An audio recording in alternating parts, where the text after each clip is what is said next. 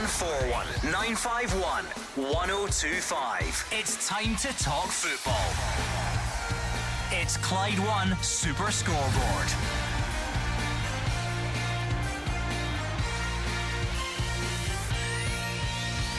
Good evening and welcome to Clyde One Super Scoreboard as we look back on a big midweek across the Scottish Premiership. Celtic stay top after a dramatic night at Hibs with two Adam Idah penalties and a whole host of talking points.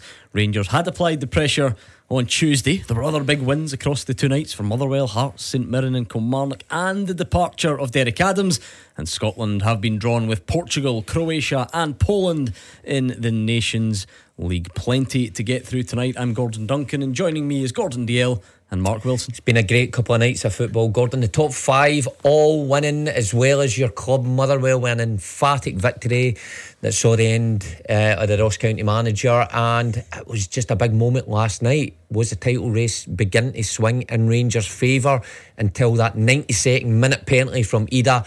We finally have drama back at the top of the table. I've got a feeling it's going to be like this week to week. Yeah, it's been uh, an exciting two nights, Tuesday and Wednesday. Um, obviously kicking off at Ibrox. Rangers getting that win there with Neil Warnock in first game in charge with Aberdeen uh, tight one, which I thought it would have been. Um, and then obviously the games last night and teams like St Mirren bouncing back, terrific result, home result for them. And my team Motherwell, for once, we get a 5 0 drubbing in Ross County and a clean sheet. 01419511025. So many talking points to get through. The title race, it was on already. Uh, the on button is stuck, I think, between now and the end of the season. It was quite the night at Easter Road. Brendan Rodgers had never won there before. Rangers had done their bit on Tuesday. Celtic fans, what did you make of it? What did you make of the performance? Sometimes we hear that these are the nights that show what champions are made of. You win when you're not at your best. But for other fans, it might be a worrying performance level. So you can decide. You tell us 0141 951 1025. In case you hadn't heard, there were a few talking points within the game as well. Adam Idah with two penalties uh, so everyone's been having their say on social media for the last 20 hours or so. Now is the time to do that on here. If you're that way inclined, 0141951 1025. Loads of other big games last night, so fans of every team who is involved, please do call. Rangers fans, you maybe, maybe thought it was going to be another advantage handed to you last night before Celtic struck late, so you can update your thoughts on the midweek action. Uh, Derek Adams has left Ross County. And what about this? How does it feel to be mixing it with the big boys? Remember the Nations League when it first came around and everyone thought, what is this? Then we realised it helped us get to the Euros and we thought, get on board with that. And we've climbed and climbed, and all of a sudden, in League A with the big boys Portugal, Croatia, and Poland. So it could have been maybe harder on paper. I don't know, but clearly good teams in that top level for Scotland to be drawn with 01419511025. Call us right now, and to set the scene for you, Mark Wilson and Gordon Dalziel will give us their result of the midweek. Yes, okay. Well, there's a few standout ones there, but I'm going to go for a slightly, well, maybe obscure one. I think St Mirren at home to Dundee, and people think, why is that? But uh, you know, why I think, is that? Why is that? Listen, Dundee, I think, have been very good this season under a good run of form with Tony Dock. It was always going to be a, a, a really tough game for them, but it keeps them ahead of Dundee, keeps them nine points ahead of them. I think that's incredibly important for St Mirren. Okay, result of the midweek. Usually, this is the, the Monday team do this, but mm. if we've got a full card, it would be crazy not to. Yeah, one place for me. Nine iron from my window, Fir Park. Obviously. 5 0. Terrific. And could have could have been more. And the, the most pleasing thing about that, I've been critical of Motherwell in this show about home form, can't keep a clean sheet. Clean sheet as well. Forward. Feed the bear. Can't argue with that. Goal of the week. Good choices there as well, oh, I have to oh, say. Yeah, I, th- I, think there's a few a few good choices. Um, I'll, I'll, go away from Motherwell. I'll go to Easter Road. I thought uh, Levitt's goal last night to get Hibs back in the game. Mark will tell you that good players with good technique brilliant and gave yep. Joe Hart for me absolute no chance. Terrific strike. Yeah, was a terrific strike. But I'll bet that Blair Spittal's. I don't know if you'll see many better this season. It will certainly be in the running. By the way, you could have looked at his first goal because that was very good as well. Um, but his second goal, you could not have had it any sweeter. You know, had everything on it, back curl, but dip right in the top corner. Howler of the week. It can be anything really. Uh, mm. Uh, you know, it can be. Uh, a sitter in front of goal, a defensive error, a goalkeeping error, a referee. It can be whatever you like. Who who I, is howling this midweek? I'm going to pick on the Reds from Aberdeen. Uh, I think if you come to Ibrox with uh, the atmosphere cranked up as much as it was, you've got to be solid. You've got to be solid at the back. And their goalkeeper, I thought, handed Rangers a couple of gifts, but take nothing away from Matondo and Cantwell. I thought they were terrible. I think you're taking a lot away from no, no, no, no. The I, I, think they're. But uh, if I'm talking about Neil Warnock coming there, watching the goalkeeper Kelle Roos for the first time, and thinking, especially at the first one, McCausland on that weak foot. Listen, well done to boy. He has a go. You got to do better as a goalkeeper, especially as I say, you give that Ibrox crowd such a uh, the the emotion of it and the atmosphere and the generation uh, generation the, the, the, the, the way it goes forward in the sense of atmosphere for the players to then mm-hmm. kick on. So I thought the goalkeeper really helped Rangers' cause, but good good finishes from only one man for me. Howler of the week goes to Derek Adams. Really? Not only this week, but Every the last week. 12 weeks since he's been in, or 12 games, should I say. Only 79 days. Uh, yeah, I mean, just an absolute howler of a regime he's, he's held. Firstly, came out and criticised the product of Scottish football, followed by criticising his team. You wondered how he would limp on after that or how his team would react. Well, his team reacted like everybody expected his team to react with that sort of performance, and he lost his job. Derek Adams for me. And top man of the week, who are we going for? Top performer? I'm going to start Easter Road. Now, there's a few we could have picked, but maybe not for the performance overall. But Adam Idah for the 92nd minute penalty. It takes a lot of ball to step up and take your second penalty, but when he knew the stakes and what it meant right in front of the fans, that's real pressure. And he tucked that away where Celtic have had a problem in recent weeks with penalty takers. Especially, so especially against a goalkeeper who's got a good record the penalties. Yeah. Uh, he's terrific at them, but I, I, I totally understand where Mark's going, try to keep his cell in with the Celtic support. But I'm going for uh, Blair Spittal. Um, you can't get any better. Mark said that you could have picked any of his goals last night, assists, uh, even the one through for the Bear when he was offside. Terrific finish as well. Uh, his all round game has improved unbelievably over the last month or so. So he deservedly gets the, the, the man of the match. 0141 951 1025. Barry is a Celtic fan who's going to kick things off. What's your overriding feeling on last night, Barry? Um, very lucky. um, they kept they kept going, which I suppose is the only thing you can ask for them. Um, you know, um, we the guy put in a, a late challenge on Kyogo, um, and we got the penalty, and luckily, as Mark said, he'd stepped up and and dug us out a hole. Um, but my point I wanted to make was, as you rightly said about Derek Adams just there. Um, Motherwell taking five off them. Celtic only took one off them we're lucky to kind of get away with the win against them. Last night, uh, against a very poor Hibs team, I watched them against Forfar, against Rangers, and against St Mum. Every every one of the games, the Hibs were pretty poor. I thought if you're if you're going to call it even, I thought Hibs had every right to try and win that game last night for the chances they had. I just want to know, especially Mark being a former player, I'm looking at McGregor's body language and other senior players' body language. I don't think that they can play this this way any longer. Um, this this is laborious, pedestrian football to watch. It's so hard to watch. I think I, I heard a lot of Rangers fans saying the same that this was the way Van Bronckhorst was playing this U-shape, try, trying to probe the ball in behind two banks of five.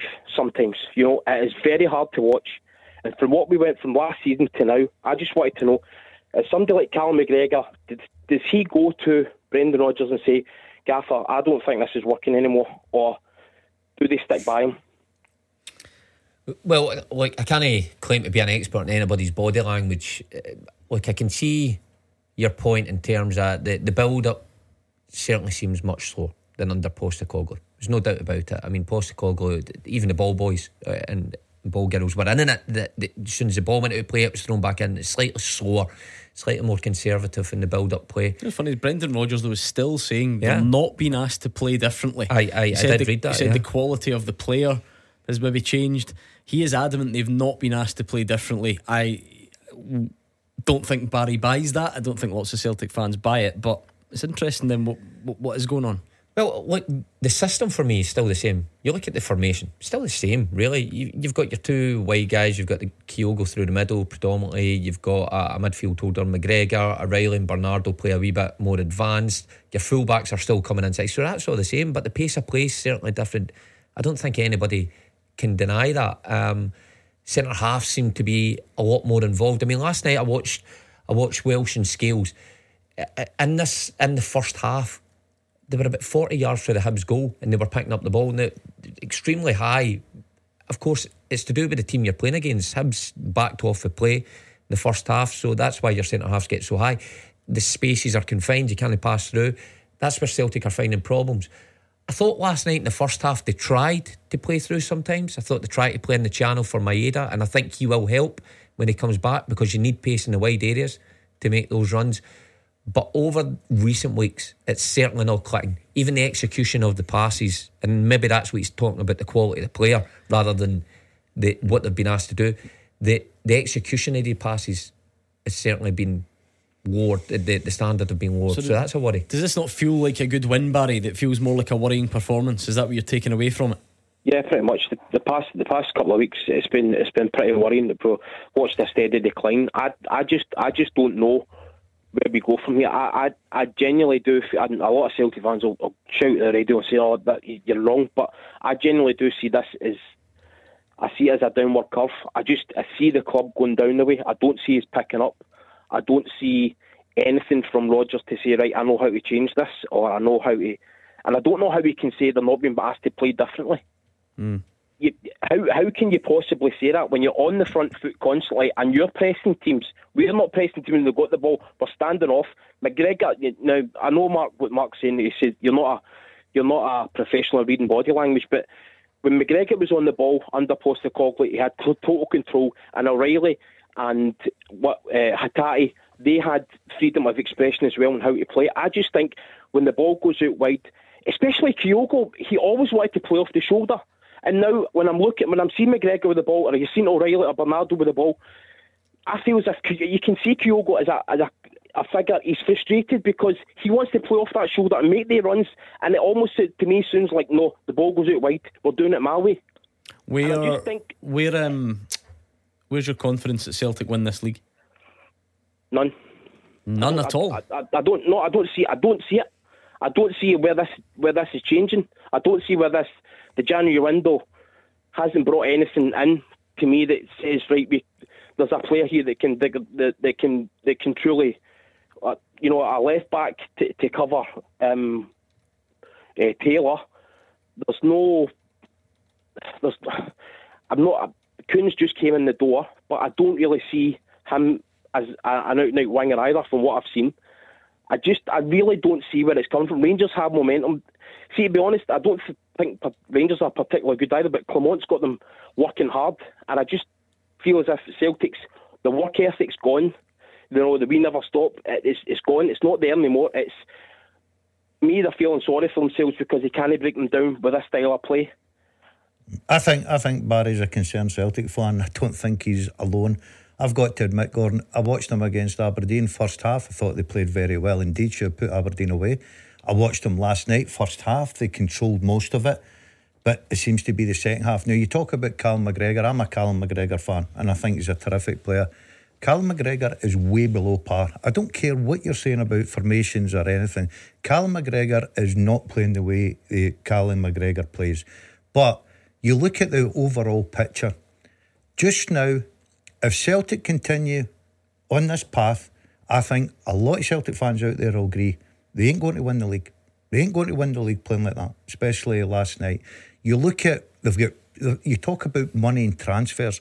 How much money has Celtic spent wingers, right, through whatever they're got? They've got a, a vast amount of wingers in the club. Does any of them actually take fullbacks on? Every single, I watched the, the new lad last night, and I'll, I'll, I'll, I'll give him a bit of time. He's just in the door. Now, he's got great ability. You can see he's got great feet. He's got a bit of pace. Every time he took the ball, he, he went back the way. Right? Maeda, I had no idea. The only time he can get on the ball is if you hit it over the top and there's a lot of grass there that he can use his speed to get into. Apart from that, to me, he doesn't really contribute a lot. You then bring on Abada, he's all over the place. I think Celtic just now. Now, what I will congratulate them on, you have to get character, you have to dig deep, you have to go and grind that result out. That's a terrific result. You seen the reaction of Brendan Rodgers after it. He realised how they, they got away with one, right? I'm not saying Hibs should have won the game. I think Hibs deserved a point. But if you're a Celtic fan today, and I think Barry's right and honest, and you're watching that, you're very concerned because Rangers have got momentum, right? They certainly have. And if I think if Rangers had went into the transfer market, and I could be wrong, and got that number nine, a Miovski, a Shankland, or whatever it is, a guy that would guarantee them goals, I think Rangers would be a stick on to win the league now the way Celtic are going about their business. What was the script with that, Mark? Because, like we said, you go back over previous seasons, people would reference Anthony Ralston's late winner in Dingwall. Uh, there, there's always going to be a game where you, you snatch it at the end and people say, that's a good sign. We're going to go and win the title from here. But I'm not getting those vibes from the Celtic fans that they, they took that away from last night. No, no. I feel like it's a worrying trend. Yeah, and when you're in February and you get a victory like that, that's the way it should be. Particularly when you wake up this morning and you're still top of the league. But so it's gone before, isn't it, with the points? Said numerous time with the point swing, with recent performances coming off the back of Pittodrie and and throwing it away there, um, and added to it the feeling about Brendan Rodgers when he came back to the club. I I just feel that that will never go away with a section of the Celtic fans. No matter if Brendan Rodgers goes on and wins this league, I still think it will be there, and that's a problem. That's a problem that has to be addressed. Uh, let's thank Barry for his thoughts and bring in Paul. Are you as lacking in confidence about Celtic's chances, Paul, or are you a bit more optimistic? No, I'm a lot more optimistic than Barry anyway. I don't know if Barry watches the games for maybe his living room, uh, but I just think, see, like when I watched last night, they did get away with it, and I thought myself, thank God VAR's there for that penalty, do you know what I mean? Um, Kyogo came on, he won as a penalty, it was great. Um, I was struggling to watch it myself. I was watching it from behind the couch, to be honest. But these these are the games that if you if you nick it out, then surely this we've got a chance. For him to say that we have zero confidence in us winning the league. How many leagues have we won out of fifteen? How many Rangers won? It was good to say that you said that Barry was watching it from his living room, but you were behind the couch. How's that work? I, I, can't, I, can't, I can't get away game, sorry. All right. got, got you there, Paulie. Um, but what Paul, I, I get it obviously because there will be a winning mentality in the team from say like last season or whatever. But does that how how much can that carry? Are the performance levels where you want them to be? No, it's never near. I'm I'm really disappointed with the transfer window and all. Eh, but at the same time, when I when I came out of the Celtic game after the thirtieth, I, I said to my friends that I was at the game with, I was thinking this might shoot us in the foot because you know what Celtic are like. If they think if we beat Rangers, all we don't need to spend any money and on the 31st of January, I was actually thinking about commenting on Idah's picture on Instagram and saying, is the season tickets going to go up? But I just want the boy to do good and give him confidence. So I thought, nah, ding, is, ding that comment. Fair enough. I think he'll score goals for Celtic. By the way, yeah. so they are. I, I, there, there's something about him, yeah. and I, I, agree with Mark, uh, and he's talking about big moments. That was a big moment for him last night. You know what I mean? The second penalty kick was a big moment for him, especially he knows that's the difference between leaving Easter Road with one point or that valuable three points. And he was absolutely brilliant at it. Look, he missed a he missed a sitter. I think it was for offside or whatever, but he still should put it in the back of the net. But he looks a player to me that, given a bit of time and give him the right support, I think he'll bag goals. Where are you on the notion, Mark, that you know? Well, we've won loads of titles and Rangers haven't, so so therefore confident that it can happen again? Is, um, it, is it as simple as see, that? To be honest, no, that kind of counts for nothing. That's all in the past. It's about the here and now, where the both clubs are at the minute. Rangers. Because we kind of heard that the last time Celtic ah, surrendered the title, didn't so we? You, you've got to discount that. What's been in the past has to remain there, and you've got to focus on from the what is it, thirteen games to go, and how you go over the line. There's no doubt about it. For me, still Brendan Rodgers a top class manager. However, across at Rangers now Philippe Clement also looks like a top class manager who's getting a different tune, a different attitude from his Rangers players. And that makes him mm. dangerous opposition. Thank you, Paul. 0141 951 1025. There were a few other talking points in that game as well. If there's anything else you want to cover, now is the time to pick up the phone. You are the voice of Scottish football. Call 0141 951 1025. Clyde One Super Scoreboard. Keep those calls coming in on the midweek action, lots of it. Brendan Rodgers says his players showed immense heart to win last night. However, He says they need to play much better going forward. I said before the game to the players, listen, whatever's happened before, we've got 14 games left of the season. Tonight won't, you're not going to win the title tonight or you won't lose it, but you can you can make a big psychological impact by coming away to a tough ground and winning. But what I never doubt about these players, and I said to them before the game, to get through and, and, and to win games, we, we need to play with a heart and a soul. And the players showed immense heart to, to keep going right to the very end and, and get the victory. So, really, really pleased uh, for the team. We will play better. Uh, we have to play better. It's not, it's, it's not the level that I, I want to see, but we'll go away and analyse it and look to be better in our next game. Uh, we are on Twitter as well at Clyde SSB. Ruddy says, Ask Mark Wilson what are his thoughts on Hibs not getting a clear penalty. Mm. Says Ruddy. Come on, Mark Wilson. Which one to talk about? Boyle. The one oh. Boyle dived. That's my thoughts on it. Ooh. Like, you know, I agree. Aye.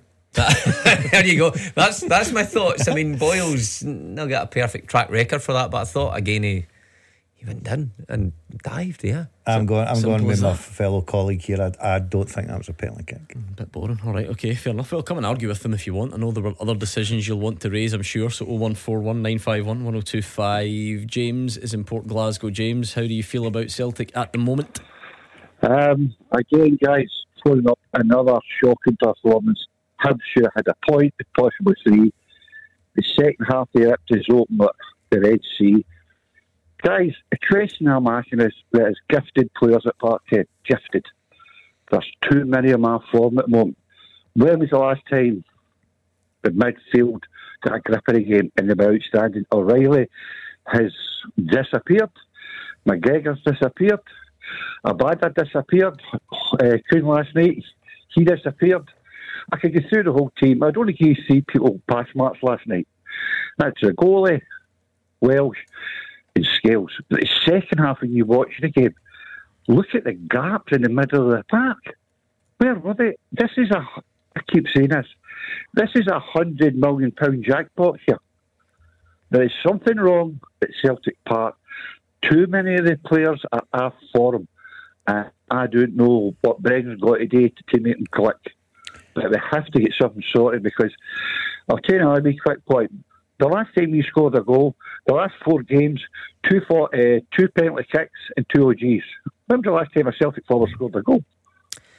I mean, they all count, and I know there's, mm-hmm. there's been deflections in there and so on. I also get James's point because Celtic probably expect to run in loads of goals yeah. and really stylish ones. Anyway, overall, James, pretty concerned. James, James is bang on the money. Uh, of that, there's no doubt. I do agree with him in everything he says. He, he talks about the quality that Celtic possess.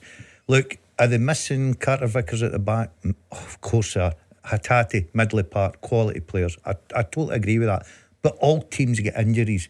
So it's up to the, the, the guys that have been waiting for a chance to step up and, and take their opportunity. Um, I look at the full team. I look at the. I keep going back to it, and the captain is the main man for me right? He's a leader. He's the one everybody looks up to. He's the guy that talks in the huddle. He is the guy that has won everything with Celtic. He knows what it takes. Whether he's just having a real runny bad form, I don't know, but he's not contributing anything. But apart from that, where James is right, last night I looked at, I thought Welsh, right, first half, I've got to say, I thought Welsh was excellent. But the problem with Welsh is, in the second half, he seems to pick up niggly knocks you know, and it's stopping the boy from really making a big impact because, I've, I, I, as I say, I watched him and I watched him closely. Him and Scales. Scales has been terrific for Celtic, I've got to say. Joe Hart last night as well. Um, he couldn't do anything about the goal. I, I, know some people thought, well, what about the goalkeeper for the goal? You ain't getting that. No goal, no goalkeeper's getting Who that. thought that? I don't think MD thought that. Yeah, well, night. I've seen a couple of nah, things. I, I, I, look at that you obviously you, don't. You gave Levitt the goal of the night. Did I know, know, in my opinion, I say other people. Um, but when it's all when it all boils down, I know they're missing key players, but Celtic have a big squad. I go back to these wingers, Gordon. Kuhn, I'm giving the benefit of doubt. He's just in the door and it's very hard to judge. But on first showing, I thought when he come on against Aberdeen, I thought, oh, he's got to be lively. He makes runs into the box. He's, he's very positive. Last night, every ball he played, he played back the way. And I thought the, two, the wide men were poor. Abada comes on and offers absolutely nothing. Um, look, they can't keep going like that. I agree with Brendan Rodgers. It's all about character. It's all about strength. It's all about going to different, difficult venues. They've been there before. They've got great players, but we've got to do better. Quite widespread. Gordon's got it in for Callum McGregor tonight, I think, which Yeah. is fine. No, no. Yeah, I'm but just. I'm, It I'm shows you stating how, a fact. how quickly things Knifing him. how quickly things change. He'll not be doing the huddle. if you were to draw Sunday. the draw the line right now and vote for player of the year, it probably would still be Matt O'Riley. But again, in the last what three or four games, he's looked like he's quite far off it. Well, yeah. Labada, I know there's a lot going on there. Um, but it feels like there are quite a few players that it's just not clicking for. And again, maybe we are being really short term, but that's Glasgow in a nutshell Aye, for you. recency bias, and I can't help but think there is an overreaction over this stuff. I get there's a, disconnect between Rodgers coming in and a certain section of Celtic fans, but then get that performances haven't been sparkling this year. However, still successful, and there's been periods that Celtic have been good. The, the, the period just before Christmas, for example, they were back to their best. Maybe not hit the heights again. Players are off colour, off form. There's no doubt about it, and it's it's all came together at the same time. That's the problem. You know, it's not as if you're getting seven or eight on form and one or two or three off form. There seems to be bunches of them together. Now that's a problem. However, what I would pair it with is if you've got that problem and you're still sitting top of the league, played 25 and won 19 of those, I don't think it's as bad as some Celtic fans phoning in and saying it's a crisis. Now, I can see this concern because it's no doubt about it, it's not top class performances. But when you win, like last night, I don't think there should be absolute outpouring of emotion. Uh, oh my God, how bad is this? Just quickly, do you realise that we're on the live stream and people can What? see you when you're thrashing around, looking under the table? I've got to what, say- what are you doing? My, my legs, that my noise? legs have went into frozen mode. Th- but what are you doing? You're looking under the table. You're there's trying to somebody, climb under there. Somebody must have put on. What is air- that noise? I don't know. I know, it's do you know what? in here. I'll agree with you, and I don't know if this is coming across on the radio. You can tweet me and let me know. There is a noise that started in here. Sounds like a Hoover. You- what have you got a Hoover under that desk? I bet- what is that? What's that? It's like my legs have went dead cold under here. You get some aircon issues There's under something- there. there's a I don't pro- think there is. There's there, there are there is no aircon under there though. It's just a desk. I can, f- I can Your feel legs a have went cold. I can feel a draft. I think Anyway. that's a good sign. No, I don't think so. I know Thanks. CPR. Thank you to Just let me go. Thank you to James on the line from Port Glasgow. What about Tam, who's called in from Barrhead tonight? What did you call for tonight, Tam? Oh, he's disappeared right at the key moment. I was looking forward to hearing Tam's thoughts. Let's try and get him back on. I don't know what's going on here. Whether he think, think the bottle crashed, think technical I- I- difficulties maybe for Tam. maybe technical. I think we're um, experiencing. Just, uh, exper- you're, Experience. you're experiencing some I'm- speech. I'm cold. Problem, by the way. Uh, did you have some problems the other night? Did you have to? Uh, I seen a clip of you taking over the phone lines. Was it you and Kenny? Oh yeah, Gordon's mic went. I, I bet the pros st- stood up. To it. No problem at all. Uh, whilst we try and get Tam back, um, Nick Montgomery's not happy with you two. He, he thinks that they should have had a penalty when Martin Boyle was booked for diving, and he thinks Bernabei should have been sent off. The first one, you know, Nectar's is, is committed. You know, he's gone to win the header. There's no malice in it whatsoever. There's two players going to win a header, and I think possibly if that happens anywhere else on the field, the game stops. You know, the players get treatment, and it's maybe a drop ball. But I haven't watched that one back closely.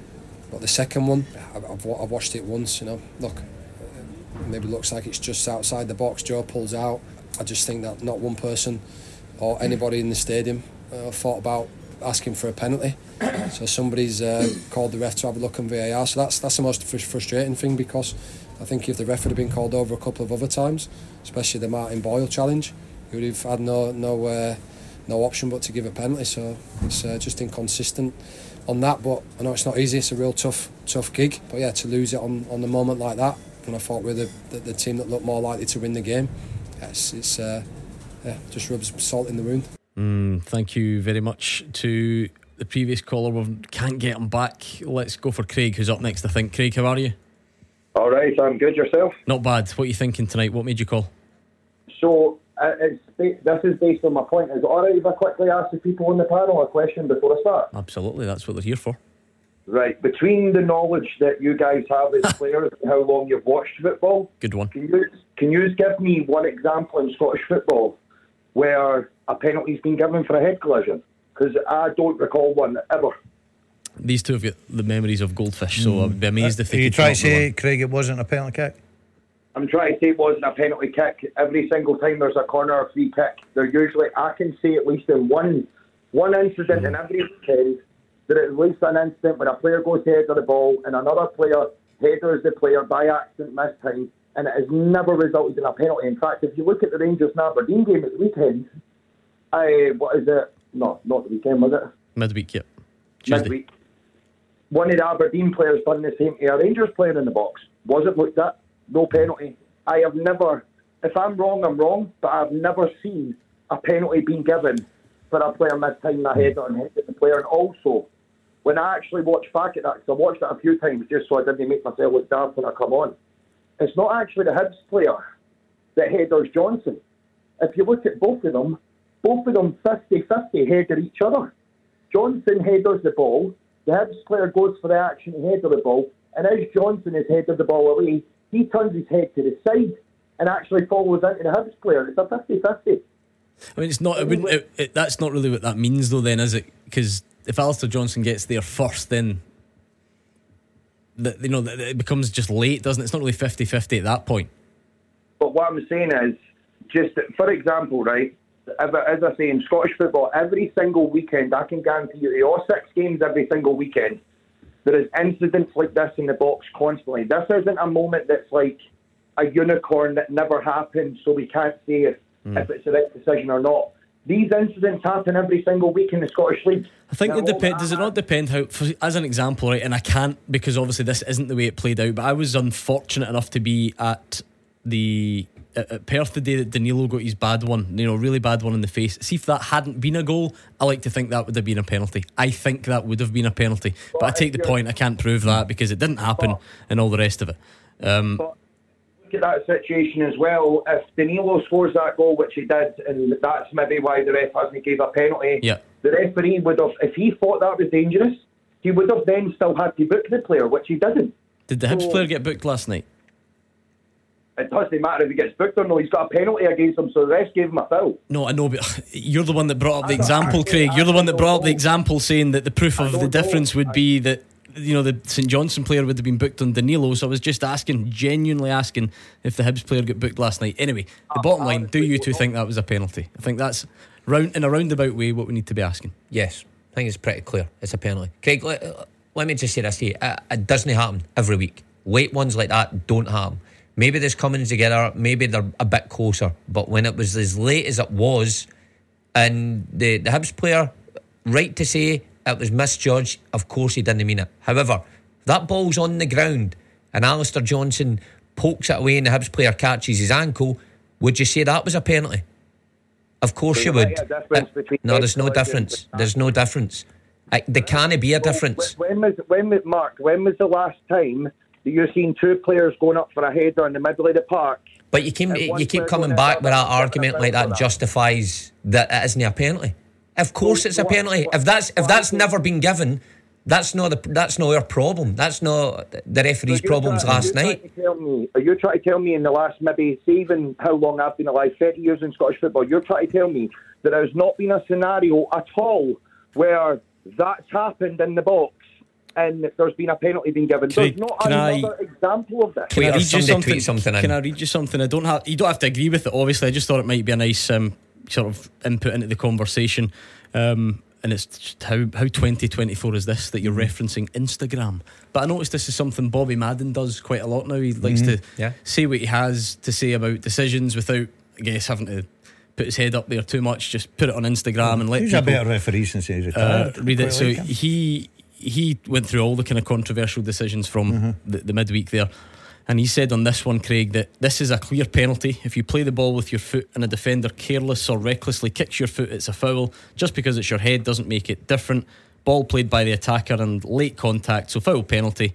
This would be given in every league in the world, and if not awarded by the ref, VAR would intervene. I want to stress you don't have to agree with that. I'm not saying because Bobby Madden says it that it makes it right, but it's just quite interesting to hear it in referee speak. Well, first of all, I've got I've got Bobby Madden on Instagram, and first of all, he's made a few opinions recently on decisions, and the decisions that he's made focused on are either Celtic based or Rangers based.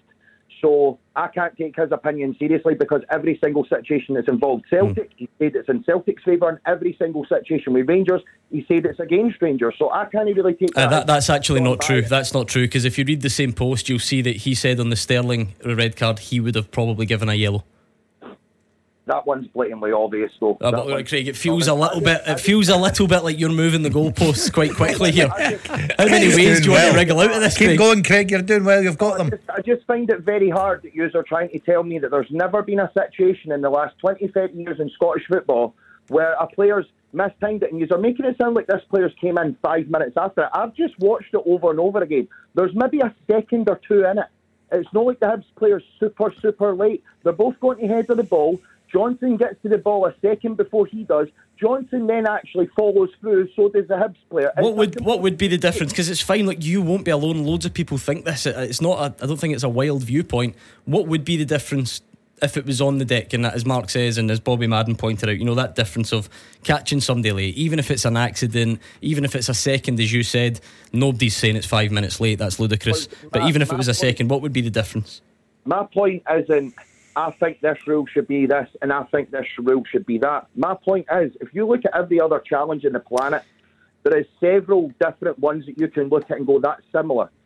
Uh, this is the point I'm getting to. Are you trying to tell me that in the last 30 No, years... No, I don't. We're not trying to tell you anything. But the thing is, I've not got the, the quickest way for us, right? Because we're like four minutes late for the break, is to look at this incident in isolation and just decide whether it's a penalty or not. If you want me to try and remember every incident over thirty years, it'll take a bit longer. So I'm just asking you on No, last night specifically, if a player pokes the ball away with their foot and a player catches their foot late, accident, total sympathy, defender didn't know. Didn't intend it, eyes on the ball, all that stuff. What's the difference? That's all I'm asking. Because I'm sure you'll have an answer for it. You've had an answer for everything else.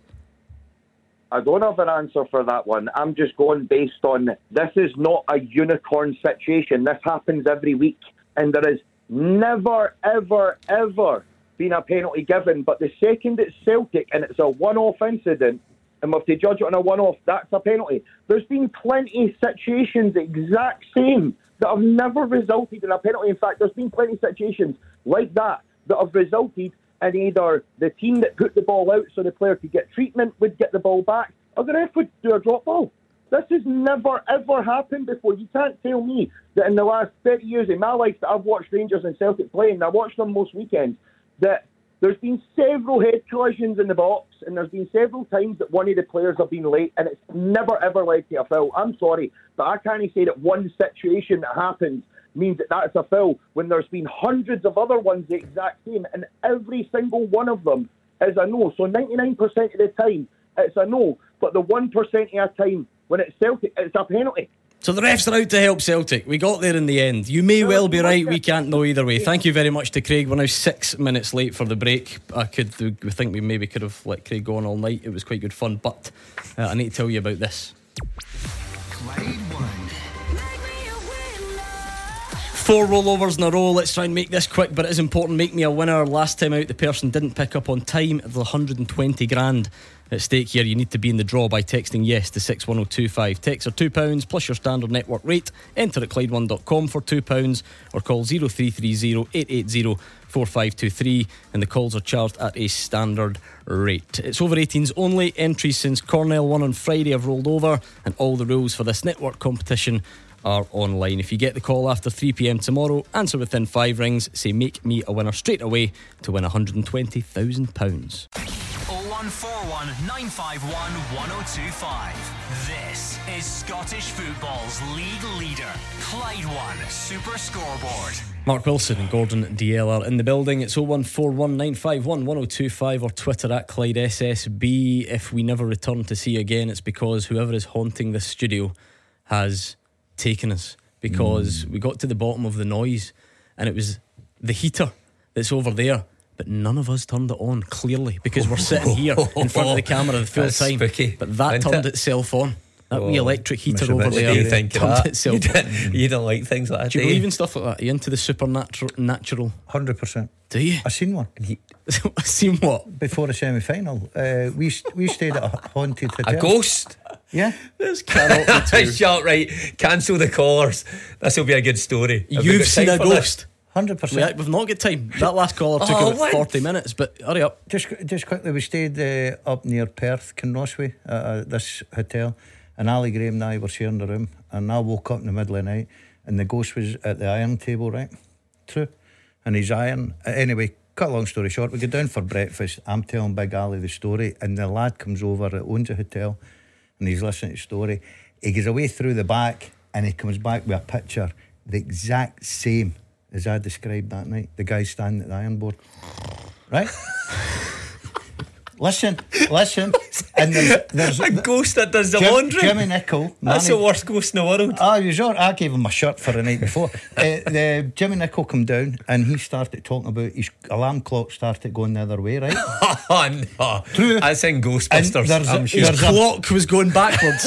he's, he's been watching the Oh, You poltergeist. go and ask any of the guys that played in that squad, and they'll tell you. And the lad had a book, and it was all the visitors. And the reason that we were in the room, the guy shot himself. Right, Oh, in hold on, you've, That's you've, you've just, you've just taken the, you've, story. you've, you've taken the tone of the show in a wholly different direction. I direction. feel sorry That- for the that's- ghost. No, no, I can't that really. is on my life. And What was he ironing for? I t- well, I maybe begin with that night, but this is true, right? And Big Ali will slaughter me for it. I like See, if he just says this is true and then it adds The- the- authenticity. the, the, the night prior to the game, we slept with the light on. To So the guy could see your shirt when he was ironing I got, I got the next morning, my suit, the, oh, the, my trousers pressed right in the middle. I was unbelievable. Anyway, uh, whether that means this studio is haunted or not, I don't know. Well, let's squeeze in James before the news. James, how are you? No bad how's you guys? Good evening. Do you believe in ghosts, James? Oh, don't behave yourself, man. Come on. Quite right. I'm with you, James. Anyway, what you got for us? Right, I got, uh, sorry, uh, it's, uh, who was the, the guy, guy that's on the, the night again? Gordon and Mark. Gordon and Mark. Mark, Mark Wilson. Behave yourself, man. Come on. Never a penalty in a million years, mate. These things, take a guy who was on before, the, Cra- the guy Craig, he's 100% right. It happens in every single game. Never a penalty. Come on, get a grip. What, what team do you support, James? Just out of curiosity. I'm a, Hibs. I'm a, Ra- I'm a Rangers man. Ah, right, okay. And That's a no, no, surprise. Never mind, okay. No, no, it's no surprise because you, you bum on about Celtic all the time. No, no, no. Listen, I think I'm pretty fair. Listen, if that was on a Rangers player, if that was on Tavernier, that is a penalty all day Listen, never a long. Listen, if you- if you're, you're a referee, Uh, no, no, no, you've got me there. Are you? Actually. that's, Are you? that's- says it all. No, but so one, one thing I did, for 20 years, I was Hold on, referee. that says it all. Are you a referee? Gordon's right. Aye, aye, I was for 20 years at amateur level. I did Ah. the Rangers, I did in, in, in, in, I done it myself in the Glasgow City Suburban League, which was right, a right tough one. Uh, Right. That's not, it They'd be happens every headbutting each other deliberately in that league, wouldn't they? No, well, aye, sometimes they do, aye. Well, well, do you know what? I do think the guys are right. I think they're, they're it's clearly rare, so I think that that's fine. And it does strike of all the kind of incidents that that you can picture. I, I do wonder what consistency in that might look like. I- All we were asking anybody to do is just say, okay, how is it not a foul though? To, to sort of wonder about whether it's rare or wonder about what might happen the next time. It's all really interesting and it's great for theories because after ages we got to the bottom of it with the previous caller. Really, it was this is all done to help Celtic, and next week it'll be something no, that the Celtic I'm fans are. I know you're not James, but I'm just kind of paraphrasing the previous call. Um, is it a foul or is it I, not? I think you're right there, James. So if that's outside the box, right, and the ball's coming across, Alistair Johnston heads it away, and a Hibs player comes in and catches him the side of his head with his head. Is that given as a foul outside the box? No, it's not. Of it's course a, it it's is. A, it's a class of heat. It happens every single game. Every uh, that guy was right. Every single game. There's no game in Scotland, no game in Great Britain or the world. You see every single game in class of heat. The referee stops the game, dr- g- gives a drop ball or whatever. You know what I mean? I think, yeah, I mean, never you're- a foul. it just depends because you're going to get we've got the stream now. We can act this stuff out. You clash your heads if you two sort of jump together and you're both kind of there together and the ball's there and it mm. both hits. I think the obvious distinction for some of these incidents, whether that is one last night or not, where the line is clearly going to be drawn, is when player A heads the ball away and then player B hits their head Yeah. with the head, the same as it would be if it was the foot. That's clearly what the refs think happened last been night. Had it been intentional? But, it's, and it's but James, come on. When did you hang up the whistle? You should know intent's not Well, mattered for quite some time. You, you mentioned something. Did the guy get booked? The guy didn't get booked for it. Yep. That's the it. referee didn't book- The referee didn't book him. James, you're a first Ranger supporter. I know it's a referee. Well, that was a good referee. Ask everybody's proposal, they'll tell you. But that's the thing. Like, I- Wet headbutts go. you you can you I am totally fine if people don't think that's a penalty. I'm fine if people do, but I think we need to at least try and show we're working in the best way. We always do it. Talk about intent, mm. irrelevant. Talk about where his eyes are. Or I, I keep hearing, you know, it's just a clash of heads. Well, uh, we see on Saturday when a penalty is given, is anybody go, is anybody going to phone in and say it's just a clash of feet? And No. they won't. Like people don't use that phrase, but because we use the phrase clash of heads, it almost makes it sound like it, it should be a foul. I, I, I think it's unusual, but I don't care what team you're playing for. I think that if you get that against you, I think you're claiming for a penalty kick. And I think I'm with Mark in this. I do think it was a penalty kick. Right, let's play this. Beat the Pundit with the Scottish Sun. For the best football news and opinion online, the Scottish thescottishsun.co.uk slash football. Do you want to take on the Ghostbuster, Gordon Dalziel, or Mark Wilson at Beat the Pundit 01419511025? Lines close at 7. Tackle the headlines. 0141 951 1025. Clyde One Super Scoreboard. Mark Wilson and Gordon Dalziel are here. We've spent the entire break trying to research whether Gordon Dalziel did see a ghost or not in his time at Raith Rovers. I've been Googling Raith Rovers ghost and other uh, like minded search Yeah. keywords, Me too, me too. and I'm not Yous really getting anywhere. And do you know what? You, you could have, you almost had me when until you said that Jimmy Nicholl's clock was going backwards. I've got- I just, I just draw the line. That's, there. that's a good bit of the show. his His I like that. clock was invisibly Like- turning backwards. I can only say what Jimmy told us at breakfast that day. Right, and well, what, I'm- entirely and what I'm going to do is, at the, at one of the breaks, I'm going to phone Jimmy. Honestly. when he's going to confirm that his clock was going to berserk. Who are you going to call? 01419511025. You want to talk last night's football, Tuesday night's football, refereeing decisions. We've done a good bit of that. You might want to get back to football, or you might want to stay in the same theme. Your call, get it in, and we'll speak to you after this. Beat the Pundit with the Scottish Sun. For the best football news and opinion online, thescottishsun.co.uk slash football. Okay, beat the pundit time. Back to winning ways he was on Tuesday. You should have heard them. Oh, were you? Oh, disgraceful. Was it a poor one? a female caller Five came on, one. really nervous, and so he just stuck the boot in, Early. Oh, wiped Oh, the went floor, ah. took no mercy. early. Mate, I was, I was different, Aye, different they, they put himself out there to be beat, didn't they? Well done. Because you needed I it. like I think that. you were three, three in a row. I Three in a row. I had to One bounce back. percent is just I, I. I showed good character. You were really, really poor. Gordon, another Gordon, is on the line from Hamilton. How's it going, Gordon? Not bad, thanks. Have you ever played before? Uh, no, Who, who- who's perceived as being weaker out of these two these days?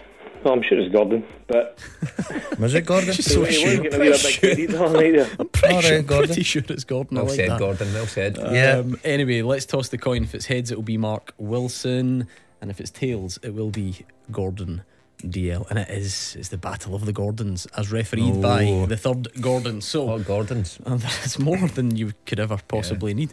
Um, right, let's give Gordon Dalziel some music. He's nodding his head. It's very disturbing if you're on the live stream. Gordon and Hamilton, 30 seconds. Answer as many as you can and pass if you do not know the answer, okay? Yep. Right, Yep. your 30 seconds then is on the clock and your time starts now. Who was the last Scottish player to win a Champions League winners' medal? Uh, Darren Fletcher? Motherwell's Jack Vale is on loan from which English club? No idea, Wickham. How many caps has Jack Butland had for England? Is it more or less than 10? Less than 10. Who scored a hat trick in the 2022 World Cup final? Pass. Which Scottish Premiership team has a lamb on their badge? Ross County? Ross County interim manager Don Cowie played in the English Premier League for which club? Watford? These are tough. These are tough. Let's bring back Gordon Dalziel. Can you hear us? I can hear you loud Tough and clear. tonight. Very tough. Yeah, Has well, I can said. see by my fellow colleague's face here. It's not They're the hardest I've heard in Are they? some I think they were. Aye, okay, right, Gordon, let me go. You've had your turn. See, we're just saying so many Gordons. I said last night in the show I went to a local primary school to speak to some of Mm. the kids yesterday, and I had the YouTube videos up, obviously, of us. And after a while, any questions? And the first little girl put her hand up and goes, "How do you spell your second name?"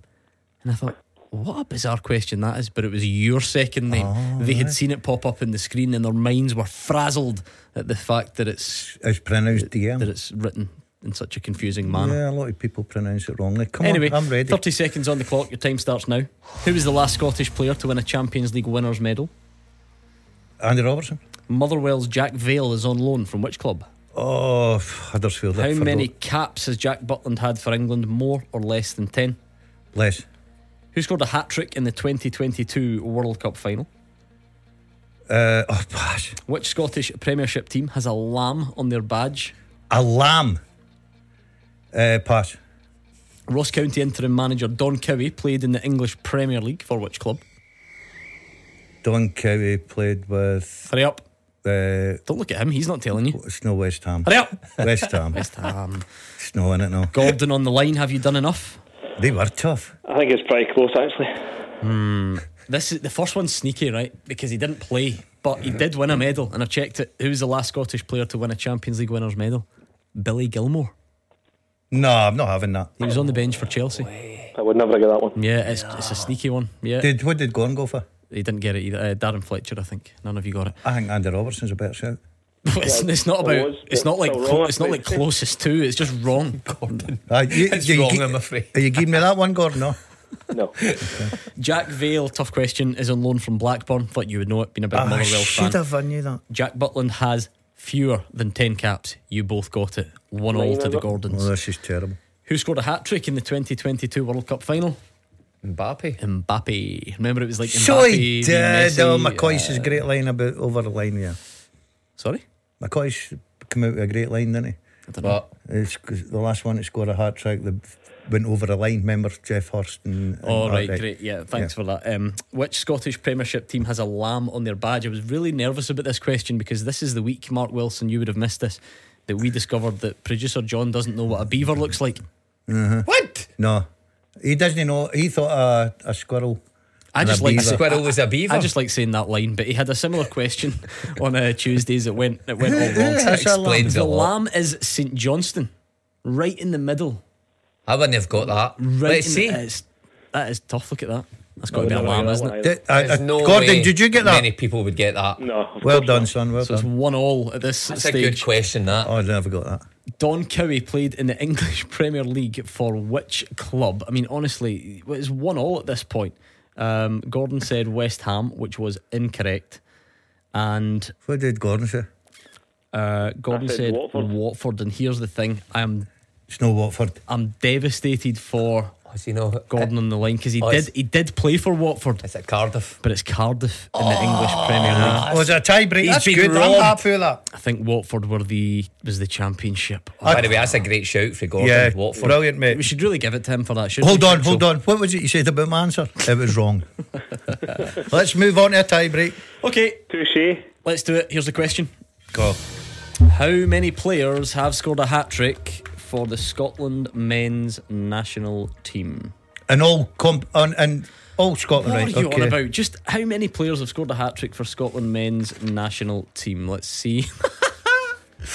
Gordon on the line, what are you going for? Nine. Right, you're both absolutely horrendous, but one of you's worse than the other. You are aware that like international football's been on the go for hundreds of years. Well, that's You- Scotland you're talking about. I know, remember? but listen, yours is bad, Gordon. But Oh. he's he's written three, three people in the entire history of the Scotland men's national Uh-huh. team. Do you know what you need to do to that answer? Put one in front of it. Put a three in front of it. Thirty-three. So Gordon has Not a chance. the worst answer of all time. But Gordon, they all count. Well done to you. Thanks very much. Did he beat me with a nine? Gordon, he can always be spotted at a gym in the Hamilton area. If you want to meet him there, he'll drop the sign ball off to you. Like, listen, I, I wouldn't do that. I heard him gloating the other day there. So. Quite I- right. I'll Stay out his way. Humble. Stay out his way. Well done to you. Well Gordon. done, Gordon. Right, thanks very much. Thank you. I don't really very mean it, much. but you can take it if you want to. Last time I was in Hamilton was um, yesterday morning with. Uh, you ever uh, ever spent a Wednesday morning with Gordon Dalziel topless? Often. There's a few usually people. ritual. It's usually a, a Sunday morning. Um, please don't do that. Sounds But, disturbing. um, so you know, I was I, I said this on last night's show, but now I've got the man himself. You know, he always gets you just roped into just random nonsense. He's got a strange life. This, this is not nonsense, but you know, normal people phone you up. Do you want to go for a coffee? Maybe do you want to go for a game of golf? That's kind of that's about as far as it would extend. This guy says, um, "Do you want to come in a cryo chamber with me? I've, Oh, wow. I've arranged. What, what a date that I've is. arranged for us to go in a cryo chamber. So there's him and I, and there is photographic evidence which he is unwilling to share with, the, with the public. Don't put that up there. I see that. Turn that around. One of you, one of you has been in the gym. He's banned me. the other has. He's banned me from showing it to anyone, so I better not upset him. I ah, Um, get that on social media. Ah, I won't do that. to Get that on social that- media. That's So ridiculous. Uh, That's brilliant. topless with the gloves and all the rest of it. Minus 86 it was for three and a half minutes. Oh. And we got offered the chance to go in separately or together and like a true team. Yeah. We're going together. Oh. The first first thing I say is, by the way, it's cold in here. Aye. I'll Minus bet. 80. Minus 80. Oh, but you're you're brave man at the end. Yeah, turn it up for the last thirty I wanted seconds. to be. I wanted to. Turn it up to uh, what? Uh, The colder, I mean, my, obviously. my than contact Right. lenses nearly froze over, but apart from that, There was were great. a polar bear with a hoodie on stand beside us. It was So what was it like? unbel- Was it pro- uh, stupid question, but proper like the coldest thing you've ever Nah, I- experienced? not really. Like I, I not well, yes, but not like I don't know, not as bad as I That expected. was it was The best of it was he calls, he phones me about six hours later and goes, "Are you still cold?" I said, "No, I'm absolutely fine. I felt great after it." He said, "Only I, I'm freezing." I, thought, I thought I had like broken him. I thought he was now just permanently Well, cold you were saying your legs were still cold for cold the rest of his life. about half an hour ago. I've got I've got to say uh, I'm actually going to go back to it. I'm I'm loving it. Do you know what that is? so I what do you get from it? Did Oh, recovery? Oh, don't uh, ask us. Um, We're not I don't know. scientists. I, I would I would say, but you're not allowed to say on the show. Do you think this is Oh, the? really? you booked me in. Do you think? Do you think this has got anything to do? Okay. Do you think the extended coldness has anything to do with your supernatural powers that you were discussing in the first hour of the show? Aye. No, not at all. I, I, as I say, uh, enjoy. Where do you get from? Anyway, let's bring in. Please, let's go back. I just. I feel like there's some sort of joke you're making, and I don't want to. I don't want to know. Yeah. Um, it's Nah, over get my head. exposed skin, I think. You I know. can't, you can't go in there with The guy did say. exposed The guy said you're supposed to expose as much skin as possible, but I don't think that's what he meant. What you did. You take that too I far. have to say. That was good. Um, Anyway, talk about shrivelling. Um, let's speak to John, who's on the line. John, you are a Celtic fan from Edinburgh, so they were on your patch last night. What, what do you make of them? Well, uh, thanks very much, guys, for getting, getting me on. You do a brilliant show and that, and keep up the good work. Thanks, John. Um, um, if I can come to something else, just momentarily before I speak about uh, the Celtic performance last night and in the last two or three games, that would be good. Um, you had uh, the, the lad Craig on uh, earlier on, um, you know, speaking to you about whether it was a penalty or not, and he suggested that um, head knocks are just uh, no normally uh, given uh, sort of free kicks where they just have a drop ball or something and, and just give it back to the opposition. And I mean, hopefully he's sitting down in a cold corner because I mean that's just a nonsense, right? Because yet quite often see guys the centre half coming and heading the ball out the box, and if somebody catches them, it's a foul. And obviously, the fact that it was an attacking player last night that headed the ball, and then the guy but he clashed heads with him. And by the way, I don't know if Craig knows this or not, but uh, the right back got taken to hospital and you know was in really poor order. Um, so, you know, I it was a penalty, um, and I've seen loads of head knocks before that are fouled. If they're in the box, yeah, most of the time the centre half win them, and, and if he gets caught, it's a foul for the defending team. Uh, that was a wee bit unusual last night, but it was clear cut. I did come on uh, about a year ago to you, and just for Craig's benefit, I asked you about an incident that I'd never seen before and I've never seen since, and I'll never see again when Connor Goldson tipped the ball over the bar and a penalty was not given. Um, so there's a lot, there's sort of two incidents, you know, that are quite conflicting, uh, you know, for Craig to think about. Um, Don't- anyway, Please don't make us argue about Connor Goldson's handball from a year ago, John. We've got enough on our plate this week. I know, but I mean, I, you know, I brought that up, and you came back to me at the time and says there was one incident where it happened in an Aberdeen game, and you says, but it wasn't a penalty. Uh, uh, sorry, it was a penalty, and uh, and I thought, well, that's fair enough. You know, it was a penalty, but that was the only time that somebody had done that. But that that wasn't the main point. That was a penalty last night. Um, so, but anyway, I, what I would like to, you know, bring up about uh, my team at the moment is uh, I feel that we're, we're very pedestrian. Uh, some of the pitches are not great at the moment. Um, we're, we're playing far too slow, uh, and it's like we're wanting to walk the ball into the net all the time. You know, and by having the ball and not having shots from outside the box, we're encouraging the opposition to sit in tight, which is obviously not giving us enough space to, to be able to work in. So my problem is I, I'm really quite frustrated that we don't have shots from further outside the box. I mean, look at the guy from Motherwell last night. There's the other guys doing it. We do, it shouldn't be a license that you need to score for two yards out. You know what I mean? We've we've done it, um, you know, in other games. I mean, Kyogo done it against Rangers because Rangers are obviously going to come out and attack Celtic more and have that little bit of space. But um, I mean, I, I'm really. Do you think the style of play overall is an issue at the moment? It's too slow. It's too pedestrian. Um, we're, we're encouraging the, the opposition to come on to us um, when we're trying to pass the ball out, you know, in and around our own box. As I say, the pitches are not brilliant. However, uh, I feel some of the players are a bit complacent. Mm-hmm. Um, and if we got the ball into, you know, a forward position more often, well, we do have quick players. We, we never, we never. I mean, I watch Rangers they play the ball quite long a lot of the time, and it gives their forwards a chance to get up the park and put pressure on the opposition. I mean, uh, talking about from outside the box, I mean, there's well, well, John, that, that, that point you're making there, the Celtic just sold their best player at that, David Turnbull. David Turnbull was the one who consistently could score and hit the target from outside the box. So you're right in a way that that would draw teams out to close down Turnbull and then create space for others to play around. But very rarely see teams high pressing Celtic at all in the Premiership now. And John's right that teams do fall back and when you don't play quick enough, it then becomes so congested. It's hard to get the balls into the wide area. It's hard to get those through balls in between the centre half and the full back that they relied so heavily on for the cutbacks for for Kyogo or when it was Giakoumakis or whoever was playing uh, that number nine role.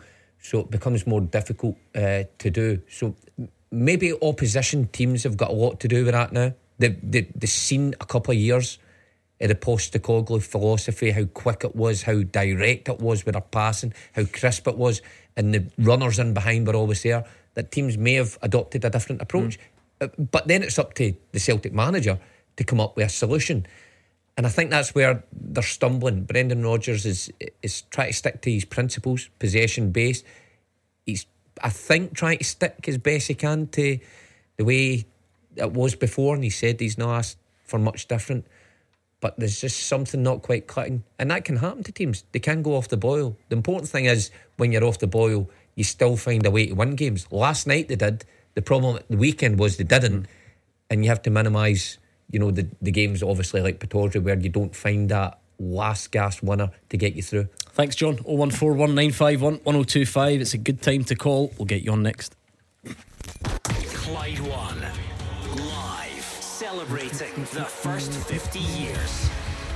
Well, these two are very excited about this. They're even talking about putting their own band together uh, and trying to get onto the bill, which hopefully, for everyone's sake, doesn't happen. But for the last 50 years, Clyde One have brought you some of the best and most memorable live gigs and we've decided to do it again as part of our 50th celebrations. We're taking over the OVO Hydro on Friday, the 31st of May, and we want you to be there. Some huge names joining us, and if that fails, you might get the chance to see Mark Wilson and Gordon Dalziel, big celebs that they are. The full lineup will be revealed very soon, but if you want to secure your place before they sell out, you can get them at Clyde1.com. On Scottish football 0141 951 1025. This is Clyde One Super Scoreboard. Mark Wilson and Gordon Dalziel are here. It's 01419511025. Uh, there are quite a few things we've not even got close to coming round to tonight. Blue cards. What will they think of next? They'll talk about introducing blue cards to football. Do you want to have your say on that? Suit yourself. Uh, or what about the Nations League draw? Scotland in with the big boys this time. Croatia, Poland, and Portugal is the draw for Scotland. What do you make of that? If you want to keep going on the action from the last few nights, be my guest. We take it all on here 0141 951 1025. Let's get this question up and running. The full time teaser with Universal Interiors East Kilbride, where their made to measure wardrobes are always on the ball. Is that your ghost that's pressing the button? Oh, I told you. This is weird. But he's- it's he's- getting weirder. eh, I'm telling you. I think your ghost's pressing the buttons. There it is. What's We've- just happened yeah, there? we've started something. Wow. And by the way, a former that's teammate of yours, spooky. yeah, I'm getting lots of correspondence from you. Uh, Ali Graham, your former teammate. Gordon, I can verify the ghost story was true. But Hundred- P.S. I ironed Dazzy's trousers. Uh, listen, the big man will tell you, right? Six foot four. Right, puffed his chest out. Listen, what has that got to do with he, anything? he, he was under. Camera. He was The under lights the just bed. flickered there as well. Did you see that? Oh, Big Ali was under the bed. I had to, I had to sit up and guard him all night. By the way, it- we still win the semi Still final as well. Same night you're talking about. Mate, was that the. Christmas night? eh? and um, the, the, Big Ali kid, his pal, he's just seen him. the good people from Maple Cryotherapy have got in touch to ban you from ever going back because you Ah, took your, Stuart's because you took your shorts off. I'm, I'm going to go. I'm going to give it a go. Oh, we're Actually. all over there. It was we're outrageous. coming over to see Stuarty boy. It was outrageous. Right, anyway, your question's quite tough tonight. Thanks to Jamie Costello for sending this in. Jamie wants you to name, I've cut it down a bit, Jamie. Too hard for these two dafties, trust me. Five non British or Irish former Old Firm players with the most appearances in the Scottish top flight since 1998. So, who are, who are the five non British or Irish former Old Firm players with the most appearances in the Scottish top flight since 1998? Uh, Mjällby? No. No. Larsson? No. Amoruso. Nope. This is a good start. Hmm. Um, non. Oh, oh. Hmm. Novo. Yes. Good shout. Because, of course, has other clubs in there as well, doesn't he? Oh, right, aye. So, See where you're going there. not a bad shout. Not a bad shout at all. Any from you, Mark Wilson? Yeah, could you could you help me out here, please? Um, got to be a, is there a goalkeeper on there? No. Lovenkrands? Nope. No, there's not many from me at the minute. Okay, that's fi- it's a good question, isn't it? Oh, must be a goalkeeper in there. That's you what I always just say that, don't you? But, Yeah, are the goalkeeper in there, Gordon? Uh, Give us a wee clue. Yes. Klaus. That's a good clue. yeah. right. Claus? Klaus. Stefan Klos is there. Is he? Yeah. Oh, oh, oh, oh, hold on a minute. There you Mark go. Wilson. How many appearances did he make? 198, apparently. And Larsson isn't in there. You'd have left too early, maybe, no? Would he have? When did Larsson Since leave? 1998. Did No, he that? Larsson left. Larsson, It. Yeah, he played against me in the semi final, 2000. Larsson not have. 2000. Is Arthur Numan one? No. Is okay, that listen, we'll get back to it. We will get back to it. Peter's a Celtic fan. Peter's has been a range on here tonight. Some Celtic fans sort of feel calling for calm, think Celtic will go on and win the league. Others a bit more concerned. How would you class yourself? Uh, well, for Gordon, Gordon, Mark, thank you for having me on the show. Um, yeah, I think we could, I'll come to my main point in a moment. Um, I think, yeah, of course we can still win the league. We're still top of the league, and that's where you want to be. I think um, Carter Vickers, I think the spine of the team, Carter Vickers and Hatate, are going to be crucial. How quickly we can get them back. If we can get them back pretty soon, then I think really shoot. Don't worry, really Peter. I think it's just the show is definitely haunted tonight. I've not got a clue what is going on. Like this is utterly bizarre. So, so Carry yeah, on. of course, we, of, of course we can win the league, but we want Carter Vickers and Hatate back as quick as possible. And the big, the big lad we got through Norwich, I think, I think he might, he, might come. I think he's going to come good. But my main point was, I was googling yesterday about David Turnbull, and uh, he, he was, I think he was our fifth top goal scorer this season, having played very few minutes. But see, if you actually look at goals per minute, David Turnbull is actually your top goal scorer because he had one goal every 105 minutes, and the nearest that came that, that, that came to him after that it was over what, one goal every 200 minutes. And and and my I guess my because I'm a huge David Turnbull fan. I think the guy's total class. And, and I'm thinking, why on earth do you sell? I know he's out of contract and maybe he wanted to go, but why did he not get more game time? Why, with someone who, with such a ratio of a goal every 105 minutes, and you're by far much better in, in terms of score than, than the other, including Kyogo and Maeda and O'Riley. Um, I think O'Riley was over 200 minutes uh, per goal. why do you let a talent and a goal scorer like that go at this stage of the season, especially in such a precarious situation? I'm with, I'm with Peter. I was I was a Turnbull fan. Um, look, is he in the same class as Hatate O'Riley? No, probably not. But could he contribute to Celtic? Hundred percent for me. Uh, I think he's a guy that can get you those goals that you're talking about from outside the box. Uh, set plays, he was terrific. But there was times that the Celtic fans would probably go on his back, and it's all about opinions. Look, his contract was up. There was two million pound offer for him. I think the lad had to get out and play football because he loves the game.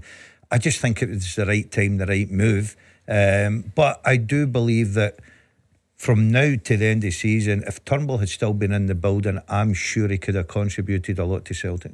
Oh, without doubt, he would have. Um, and I said, stated pretty much all season. I thought Turnbull should have been in a lot of the time before Bernardo, but Brendan Rodgers favoured Bernardo. And to be fair, he came good, didn't he? He came good. He came good, but I don't think you'll get the, ever get the goals return from Bernardo that you do Turnbull.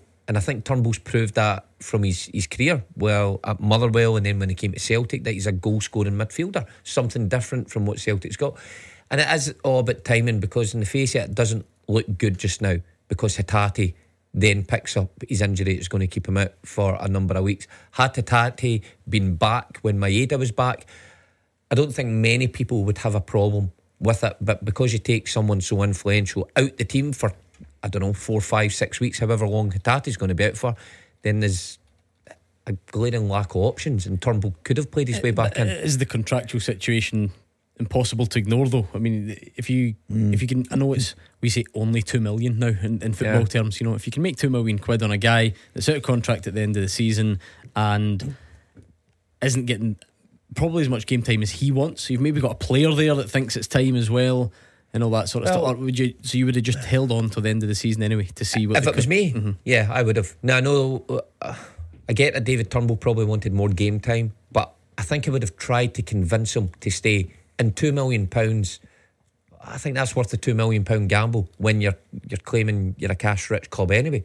Um, I know two million pounds is a lot of money, especially in Scotland, but uh, is it worth keeping them to try and recoup some of that? Maybe another five goals, where that gets you from now to the end of the season in 13 games. That's not impossible to think that that could happen with Turnbull. So may, listen, maybe Brendan Rodgers did try to convince him. Maybe the player made it abundantly clear that he wanted to pursue other options. There's nothing wrong with that. Players need to play football when they're young in their career. Um, so we don't know what happened closed doors. But if it was me, I would have tried to keep him. Uh, I agree with Peter. He's a goal scorer, and he could really be the difference in, and maybe you know winning a game like Pittodrie uh, on Saturday, or one of these hard ones to come in the coming weeks? It's a good question, Peter. Thank you very much. 01419511025. So many games last night, so many talking points that we've not got round to. I just try and pick some quickly and get at least your thoughts on it. Um, what about James Bolton's red card for Dundee? Mm. I, don't make an apology for this, or you know, not complaining. It's supply and demand. It's the way it is. But we'll hear loads about uh, Dujon Sterling, and we'll hear loads about Celtic's penalties and when other clubs feel like they've been on the receiving end of an injustice, it, it just doesn't. People don't make much noise about it. Um, but St Mirren want this one to have noise about it. They they feel they've been hard done by. They've appealed the decision uh, to show a straight red card to James Bolton in the win over Dundee. Uh, I can see the reasons why, um, but I can also see the reason why. You know, in game time, the referee decided to give him a red card. I think I think I think it was the VAR's height. there though, remember? Yeah, but I think it's the height of the, the when he goes into the tackle, he goes in very quick. Look, he's not going in there with any malice at all, but I think he goes in very quickly. The lad is quite high going over him. Uh, and I think the referee looks at that. Is that endangering an opponent? Before he gets to the player, though? Uh, uh, yeah. I think it's a shocker, a decision. Now, well, what I can agree with the speed on field that the referee fine. might think, right, that's fine mm. because I think everybody mm. looking at it. But when you go and look at that monitor, you have got to you've got to be able to differentiate what is reckless, what is dangerous, what's endangering an opponent, and what's I not. I don't think he puts his foot in there ah, to go and do it. it right, certainly but, doesn't. But he gets in at such a, a, a pace, and it, as he's going down, he obviously goes right through it. Look. But that, I, I, can see this, that. This is where I, I can understand this. By, I'm genuinely fascinated by these debates because How does he go right through him? That I actually can't see that, and I'm not saying I'm right and you're wrong. Well, how I- does the, the, the lad go right over the top of him? But see the foot that he leads with. Yeah. he, He- kind of pulls it he- ba- back. Yeah, And I- don't- I agree with I that. feel like that goes in. I I genuinely don't feel like that goes Yeah, into the look, Dundee. I, play. I, agree with Gordon. This I think you're I you're see- way off. No, no, no. I'm not saying. Look, if if he hadn't given him a red card, I wouldn't be sitting here going, "That's a straight red card." But you can understand, for the ref's point of view, watching that that he sees In, it in real that- time, yeah. but on the screen. Uh, But he still he still thinks that that's that's reckless. Well, here we go. Look at how That's I- an opinion. You, you think I meant these things? His appeal, I think, is heard tomorrow. Um, here's breaking news. Uh, I can see the Scottish Sun reporting it for now um, that Dujon Sterling has lost his appeal, uh, Right. the red card uh, that he picked up against Aberdeen. Remember, it was one of those rare ones where the referee went to the monitor, stuck by his original decision. Everybody says they want refs to stick by the original decision until it impacts your team, and then you think, what's, what's happened here? Why, why is this the example? Um, but Don Robertson stuck with his decision, and he's been backed up. He wasn't necessarily backed up by the VAR, but he's been backed up in a sense by the independent appeals panel. You want my view on that one? You surprised or not? No, no. Um, I think I think it is a red card, and the fact that the referee then took time to go over to the screen, uh, have a good look at it, and decide to stick by his decision. Um, look, on the night, if he gave him a yellow, I wouldn't be screaming because it's not high. Yeah, Is that the bit where people yeah, keep but, sort of- but it's the pace and everything as Right, well, okay. and that's what they take into consideration now, Gordon. Um, but if he'd have gave him a yellow on the night and I'm sitting there, I wouldn't have been screaming, "Oh, that's a definite red card." But when you look at it and then you look at it in the screens. I'm not surprised that's not been overturned. I know Rangers fans will be screaming that it should never have been a red. Totally understand that. It's all about opinions. But I think that's a red card. I have to agree with Daz on that one. I, I'm not surprised that that hasn't been overturned. I'm not surprised that it went to the monitor uh, and stuck with his decision. So I think, he, for me anyway, he got that one right. I think we need to encourage that more. But, into that category of you wouldn't have been that surprised to see it a yellow in the first place because how low it was. Um, I don't think I don't think MD would have made much a massive deal of that if the ref, you know, You know, it's probably one of those. If it was a yellow, would be s- would have calls on saying that that could have been Do you know a red should and do? it They, could be do you know what they should do? They should introduce another colour of card In between yellow and red. I the see. That's your professionalism Amber. kicking Then, in there. um, Uh, He's managed to tie this in. And then uh, they could look at other options. But anyway, Andy has been hanging on for quite some time. Andy, let's do it quickly. I'm approaching this break. Sorry, what what are your thoughts tonight? Hey, Gordon, uh, thanks for taking my call. Um, I'm a Rangers fan from Newcastle, and I'm just calling uh, about uh, Rangers Celtic, to be honest. Um, and I I had your, your, earlier your callers saying that uh, complaining about penalties and things. All that stuff is water under the bridge. You know, Bolton had a potential penalty in the last game against Aberdeen, fine. Celtic had a penalty last night, fine. Get all that stuff. I've all sorts of stuff out. Uh, what I really wanted to say was, I'm a real football junkie, and I listen to Rangers and Celtic podcasts. And I listened to a Celtic podcast today, um, who describes Celtic as a heavyweight fighter on the ropes, because I think I believe uh, momentum is massive in football. And since Clement came in, momentum has shifted big time. Um, it really has. We were eight points behind. Um, and since then, you know, we lost to Celtic. I think we drew out. We've come from a massive way behind, and we're now equal.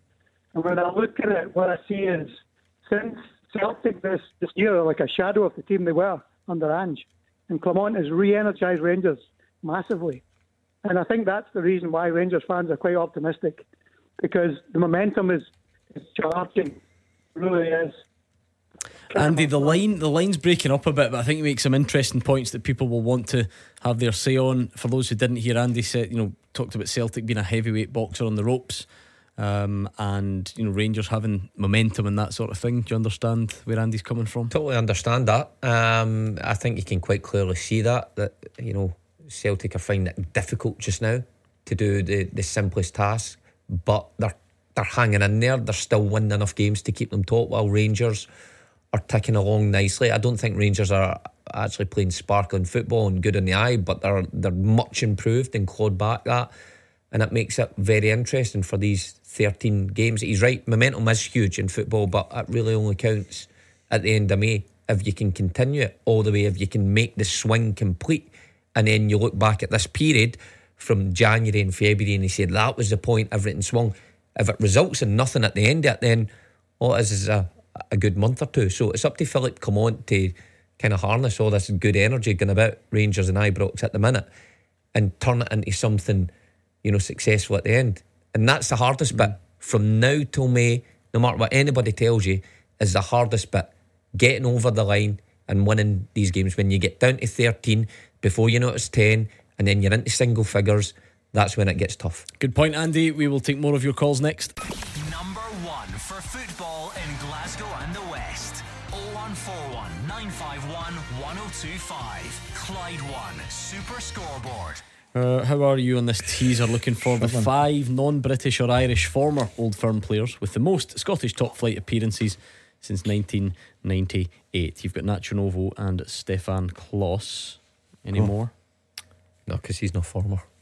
No what? Former. What, said. what about Laudrup? Uh, no.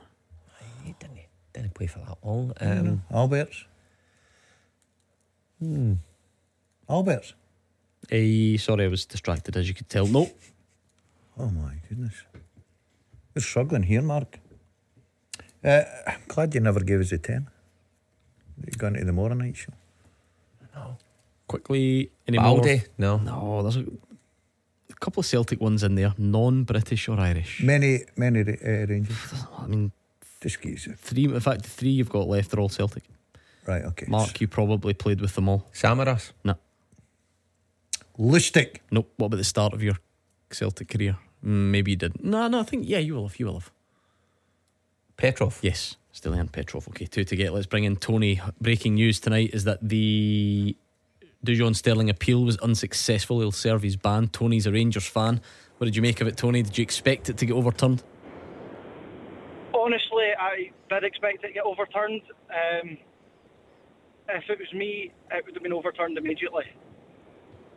Um, I, I've been a referee for two and a half years, and the way I see it is the SFA have just wanted to back uh, Don Robertson because the way I see it is he's made a clear and obvious error, and he doesn't want to go back on it. Like, with all with everyone there. See the only thing about that theory, Tony, it just it just doesn't sta it doesn't stack up because for a start, this is an independent panel who hears the appeals. It's not an, you know it's, it's not it's not the refs. This is an independent panel that, that hear the appeals. If the SFA wanted to stand by him in, in that regard, it's worth bearing in mind that he's got a VAR who basically told the world, Don, I think you've made a mistake. The VAR made him go over to the monitor. So the VAR wasn't in agreement with him, but Don Robertson stuck by his decision, at which point it's gone to an independent panel. Um, there have even been examples already uh, during our time of VAR where VAR has upgraded a yellow to a red and then they've won the appeal. So th- this notion that it's somebody sticking by somebody else just doesn't stand up to any scrutiny. That said, you're more than welcome to say it's a horrendous decision. I think that's fine if you believe that. Um, but this notion that it's somebody sticking up for somebody else doesn't doesn't make sense. This is a it's an independent appeals panel. Yeah, I understand what you're saying there, but the way I've seen it is, VAR obviously said that he looks like he's made a mistake. Don Robertson's not wanting to go back on his decision. But but why they always do that? Like, do you know what I mean? They always do. The fact that he hasn't is a novelty. They rarely do. So like, if that's the case, everyone would stick by their decision when they go to the monitor. The rare thing about this is that he didn't. So he must really have have just felt that he got it right. You could almost see. I can't remember the words that he was. Say it was something about speed. You could see that he just thought it was too fast. You don't have to agree. But again, these theories as to why it's happened, I just don't. I don't think they're helpful. So, if you look at the other challenges in the game from Aberdeen and Rangers, if Dujon Sterling's was a red card, how aren't they a red card? Which one? I can't remember his name. Um,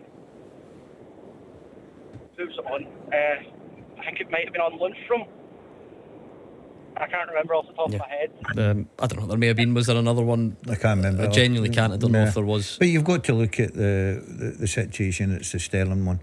Um, look, I can I can hear all the arguments. Of course, I can. As I said to you, it was between the yellow and red. Um, I like the fact the referees decided to go over, have a look at it, and say, no, I'm sticking by my decision. I do think it's a red card. And um, people will argue, uh, as Tony says, he's he's been a referee in his time. I don't know if he still is, but it's it's all about it's all about personal opinion. And if you're an Aberdeen side of this, you're probably saying yes, straight red card. I can totally understand Rangers fans not happy, but I wouldn't. I'm not in the the, the situation where I'm going. No, I think that's a terrible, terrible call. They should have overturned that. I can totally understand why they've kept that red think, card. I think that is the decision. Th- That's the problem, Mark. And I don't mean to get too deep with this stuff, but it's a real problem in football generally. Whether it's heightened by social media, whether we're going to get really heightened by it um, because we've got a real title race on our hands. You're allowed to disagree with decisions. Tony's more than entitled to disagree with it, but this like unwillingness to think. This unwillingness to accept that somebody might just have a different opinion rather than, oh, it has to be because of that. And it's clearly because of that. And it's because refs are trying to help them, or it's because, ah, they see they need to cover this up. What about the fact that people have maybe just got a different opinion? I feel like we're slipping into a real habit that every decision is the worst decision people have ever seen, or it's a complete disgrace. I referenced Bobby Madden's explainer earlier on, and I thought it was perfect on this instance in particular because he said, See, if that was me, if you forced me, I'd probably say that's a yellow. But the referee needs to take the speed into account, and fair enough for sticking by his own decision. What's wrong with that? These things can be marginal, they don't need to be a disgrace. One way, one way or the other. Yeah, uh, and and football is so subjective. But when it comes down to your team, and I think you're right with the title race really heating up now, and social media, that things are now instant, and opinions of others are now instant, and people jump on those opinions very, very quickly, and they kind of form the, an opinion really quickly themselves over what somebody that all adds into it. I think. Um, well, I agree with that. That decision, I can see why it's been upheld. I can see why it's a red card. I can see why it's split the actual referee and VAR as well. But what I did like about it was the ref had the courage to stick by his decision because it wasn't clearly a horrendous decision. There is there is a part of me, I, I, yeah, I could see that. But equally, if it was a yellow, then okay, but would then be having callers on saying, by the way, is why is that? That's it it, should be why is that not red? Because here's evidence of someone else with a similar challenge getting red carded. So. And round and round we go. Thanks, Yeah. Tony, for sharing your thoughts with us. We're pretty much out of time, as you can hear quickly. You two, you've got two more. Struggling. Five non British or Irish former Old Firm players with the most appearances in the top flight since 98. Novo, Petrov, Klos. A gap? Nope. Non British or Irish. What about way over the other side of the world? Australia. Scott McDonald. Scott McDonald. Oh, And aye. One that I really didn't think would be on this, but he's played with a number of clubs because it wasn't just Celtic. There was Hibs. He's popped up at St Johnstone and Jackson Irvine? Livy and No. Jack Jackson. well, he was at Celtic, Ross County. 196 appearances in the top flight. This guy's got. Stuart Lovell? No. What he was was at it? Hibs and Livy. Celtic. Oh, sorry. Celtic! Aye, he wasn't at Hurry up. Celtic. He didn't make it. Ah, initials, I'm struggling. EA, not sports. EA. No Enrico Annoni. No. Efe Ambrose. Oh, no. Thank you, Mark Wilson. Thank you, Gordon Dalziel. Thank you, most importantly. Thanks a lot for being in touch with us tonight. Back at six o'clock tomorrow with Hugh Keevins and Kenny Miller.